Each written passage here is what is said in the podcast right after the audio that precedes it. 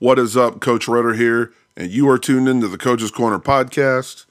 You could be anywhere in the world right now, but you're here with me, and I appreciate that more than you will ever know. On this podcast, we talk about things that I've gone through in my real life, either myself personally or my 15 years in the Army and dealing with my soldiers, my 15 years as a juvenile corrections officer, and my time as a semi pro and high school football coach. Today, we're going to talk about something that affects so many people in all walks of life, in all aspects, and literally could be something that the person you're sitting next to right now is dealing with and you would never know. The title of this podcast is How to Deal with Emotional Deficiencies or an Emotional Deficit. What we're really talking about here is burnout. We're talking about how burnout manifests itself and how stress can be attributed to that. Now, when we talk about things, we talk about, you know, men, I should say, we talk about them like these people who should have it all together, rough and rugged and straight faced and showing no emotion. But in today's world, that's not always the case. When we talk about traumatic or mentally tiring events that occur, it does something to everyone that's very different. Um, I've heard it talk about um, stressing people out. I've heard it talk about, man, this really burns me out. And all those are just cliche little comments that people make. But the reality is that every time a traumatic or mentally tiring event occurs to you, it fills the cup up. It fill it, you know, it fills the filing cabinet. And every time this event occur, occurs, it pours more into your cup. It puts more into your filing cabinet. It tucks things away. And every time it pours in, it takes a toll on you by adding more and more to your plate. And without the ability to be able to talk about whatever the stress is, the addition of this tips the balance more and more every day.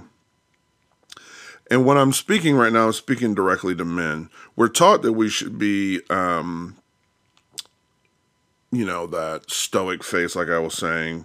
You have to be the man of the house. You have to be in positive control of your physical and mental faculties at all point. That being the man of the house, you have to hold it together no matter the situation. The money stress, the occupational stress, the family stress, all of that and all of the outside factors in this world that move the needle into the area marked that we have marked, I should say, um, as full. Now, what does that really truly mean? Every time something stressful adds one step into your mental staircase, one step to the top, one step to full, your filing cabinet gets one more paper shoved inside of it and the drawer closed. Your cup fills one more drop up. All these little sayings, but they all mean the same thing. And for each one of us, that thing that fills the cup, that moves the needle, that, you know, takes the elevator to the top floor is different. And each of us knows what moves our needle, what moves our cup, what fills what we would deem to be it for us. What that is. For people, it's money stress, it's occupational stress. And we all have occupational stress. We all have family stress in some form or fashion. No one is exempt. As we start to go through the phases of burnout that occur, they come from all of these different factors. Now, you can have stress, and you can have these little factors from your home life, you can have them from your work life, you can have them from relationship issues. You can have them from financial issues, your car breaking down, you got terrible neighbors. Just about anything can be that catalyst that amounts the stress in your world. Now, let's talk about some phases of burnout. I know personally, I've gone through burnout in my life. Mine was both in my personal life as well as my work life, just because in my work life it is a high stress job at times. And um, you're dealing with the worst of humanity, but in children. And um, at times it can be heavy. And burnout looks different for everyone. Burnout can be physical, mental, emotional. Now, what that is for each person is different. For me, it became more of a uh, physical, I was always tired. Uh, mental, I was always been out of shape about something. Emotionally, I was just drained. I didn't have a lot of patience for people. Um, and it really kind of made me lash out at people. It was the result of this unresolved stress from my cup being filled up, from one more paper being put into the file cabinet, one more step on the staircase. The symptoms usually include lack of motivation, lack of productivity. You'd be pessimistic about your job, your relationship, your family members, your money situation, where you live, what kind of car you drive, all the things that matter to you. You become pessimistic about them. Irritability with the people that are closest to you, and detachment from those people. You alienate the people that are the closest. There's physical things that go on. People get sick, emotional attachment issues, depression, anxiety, and then reduced performance in your home life, in your work life, any area of your life that requires performance is greatly diminished. And the stages of burnout look differently, but they typically go something like this. You have stage one, which is kind of the intermittent stress area. It's called the honeymoon phase. That's when you start to realize you feel a little bit stressed, but you think I can just deal with it. You think it's really not that big a deal. I'm just starting out doing this. I can manage this. Any of those are in the honeymoon phase. Stage two is what is called onset stress. This is where the person usually figures out how to sidestep their stress and usually put some kind of negative um, coping mechanism, drinking, uh, wild personal behavior, uh, personality traits start changing. Who you are as a person starts to change. You have stage three, which is chronic stress, where everything stresses you out. Small tasks become overwhelming and large tasks become unbearable.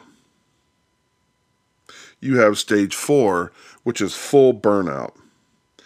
This is where people continue at the point that they are, where everything is very unlikely to be accomplished. You develop an escapist mentality you become self isolated, and you start neglecting all of the areas of your life that matter to you. And then you have stage five that is habitual burnout. That is the final stage. And at this point, the systems and the symptoms, and when I say systems, I'm talking the sidestepping things, the, oh, it's not that bad, are so embedded into your everyday portions of your life that you experience things like depression, mental and physical fatigue, become sick, you completely withdraw from your social activities and your social groups, and you become um, absent in your professional life and more importantly, your home life. Now, everyone knows people that go through these steps for me personally, it was more on the professional side. I was so irritated that the second my hand touched the door of the job, I became irritated. I became angry. And the second that anything occurred, it was full on 100 miles an hour anger. Now, I should point out that there is 100% a difference between stress and burnout all of us have gone through stress. And stress really can be a good thing in the right setting. Stress can be the thing that pushes you to do great, you know, great things to greatness. But if stress is constant, it can be overbearing. Stress involves the feeling of too much, too many pressures that demand too much resources from you too much of the time. We've all had stress in some capacity in our world, you know, work related, money related. Money seems to be an issue with a lot of people. And personal relationship stress. Like you feel like you just have too much on your plate all the time in all aspects of your life. Now, burnout, on the other hand, is the feeling of not enough. People that go through burnout generally feel a loss of hope. They've been doing the stressors so much and having so much failure, they constantly feel bombarded that the relief isn't there, the outcomes that they tried based on the amount of effort they give are not there. In reality, it's usually work related more than home life related. Having said that, spouses do feel burnout. And that comes from the stress of the home, the feelings of having to do everything around the house, having no help from their partner. And that creates avenues of stress that are consistent with burnout. Constantly doing the same thing over and over and over and over again without any recognition, acknowledgement of effort, and not feeling like they're getting it done. Now, stress generally is a physical situation. You know, you just feel anxiety, your heart beats fast when you got all these stressors in your world. You have uh, situations where you're at work and something stressful happens, your heart beat, you know, beats fast, and you kind of get a little bit sweaty, and you, you know, you work hard, and in the end, things work out. Burnout is often in between your eardrums. So, how do you deal with burnout? Well, in the military, they teach us the three R's. That's recognize, reverse, and resilience. Recognize is you have to watch for the warning signs that burnout is coming. You have to know and have to listen to people who want to help you and who see you in your moment and see you in that time where things are not going well for you that reach out to you and just say, Man, you're just not yourself. Is everything okay? You have to be okay with being like, Nah, man, I'm stressed to the max. Well, here, let me help you out. You have recognized. Someone else has recognized. Someone else is there to help you. Number two, you have to reverse. Once you realize things and you recognize that this stress and this burnout is on, is onset, you have to seek help from friends. You have to seek the help from your spouse. You have to find professional people, either your boss, a coworker that you trust, or counselors that can help you to reverse the damage, to undo the damage that has been started. And number three, you have to take back the care of your health, both mental and physical, by building up your everyday resilience, your everyday resistance to what is going on. Remember, we talked earlier about the systems that are in place to sidestep things, the things you do, the doping down of things by drinking, by doing drugs, by disengagement. When you're in this building your resilience phase, you have to do the exact opposite more engagement with family, more engagement with friends, less drinking. Try not to use the drugs. Now, I'm not talking medication prescribed to you from your doctor that could help you with your mental situation. I'm talking about the street drugs. You, as a person, I'm going to speak to men right now, you have to be okay to reach out to the people that are closest to you. You have to be okay with saying you're not okay. And I know that's turned into like a social media hashtag. It's okay to not be okay. And you see that and you just kind of roll your eyes and you think, cool more social media nonsense. But that's not really true. You have got to be okay with the fact that you're not okay. And you have to be okay with the fact that it is time to start moving the needle in the right direction. When you can, you need to be social as much as possible with people that you want to be around. You have to disengage yourself from the negative. You have to build vents into your life. And what is vents? For me personally, I sit on the back deck with my wife every night. Sometimes we talk, sometimes we just sit there.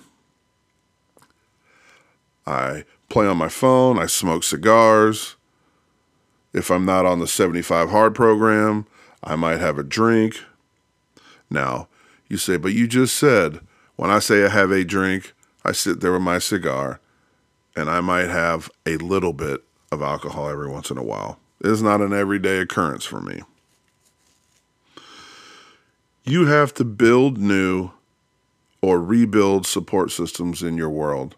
These are the sidestepping the drinking to to inebriation. This is the sidestepping using street drugs to the point where you can't manage.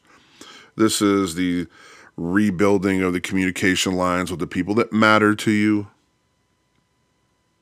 You have to be able to reevaluate your priorities that caused the stress that led to your burnout. And you have to be okay to be able to open up when you see the problems arise. I know as men, we're told we have to be stern faced, stoic people that are not emotional. It's okay to talk, it's okay to confide in people that you trust in your world. Women, same goes for you. As women, you know, talking to, you know, the people that I know in my world, they said they were always told that the women have to be the strong ones to hold the family together. They have to be the ones that get kids to places and deal with the finance and house stuff and laundry and cooking meals and all of this other stuff. So this goes for you as well. Burnout can happen no matter if you're a man or a woman.